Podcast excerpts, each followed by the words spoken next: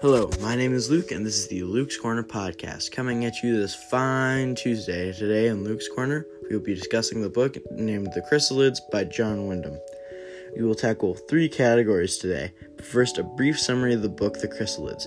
This book is about a religious group that looks down on mutants and kills mutants because they are not made in God's image.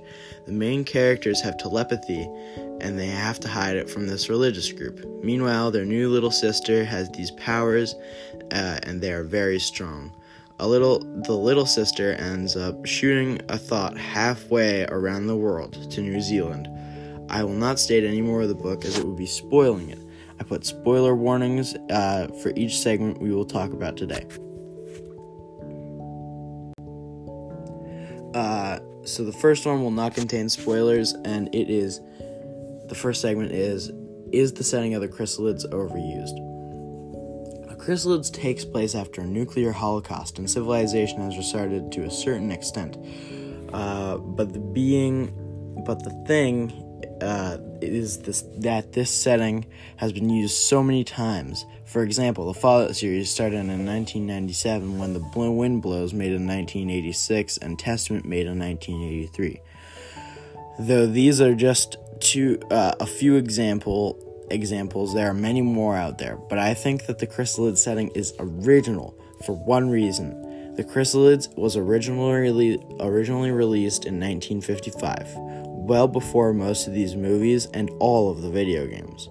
This was one of the first pieces of media or literature to use this setting, and for that fact, I think this is very original, at least in the setting.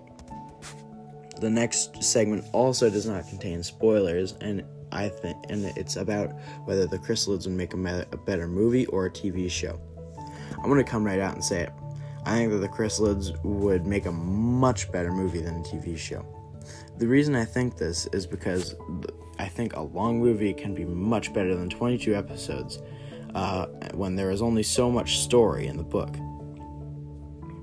So there would be a lot of filler uh, in the show. And shows with too much filler, especially drama shows, which is what I see this being, is uh, not a very entertaining show, but it could be a very entertaining movie if you can fit the story of the chrysalids in there, like in two hours to like two hours and 30 minutes. It could be a really nice movie, and I think that uh, they should take advantage of it while they still can, because this book has been out for almost 70 years now, and nobody has made a movie. So I think the first person to make a movie will make quite a bit of money. Anyways, the next segment is um, what was the most memorable scene? Uh, this will contain spoilers throughout the book. I think the most memorable scene is when uh, is when New Zealand lady comes up to David, Petra, Rosalind, and Michael, but in the process kills all of the Waknuk and Fringes people.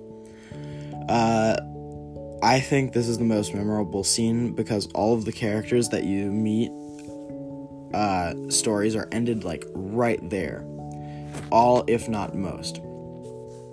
Uh, most of them are actually left for dead, and the ones that aren't are headed to New Zealand. It's a wrap up for the whole story. It's also a way, a very shocking that she killed two whole colonies of people to save only a couple.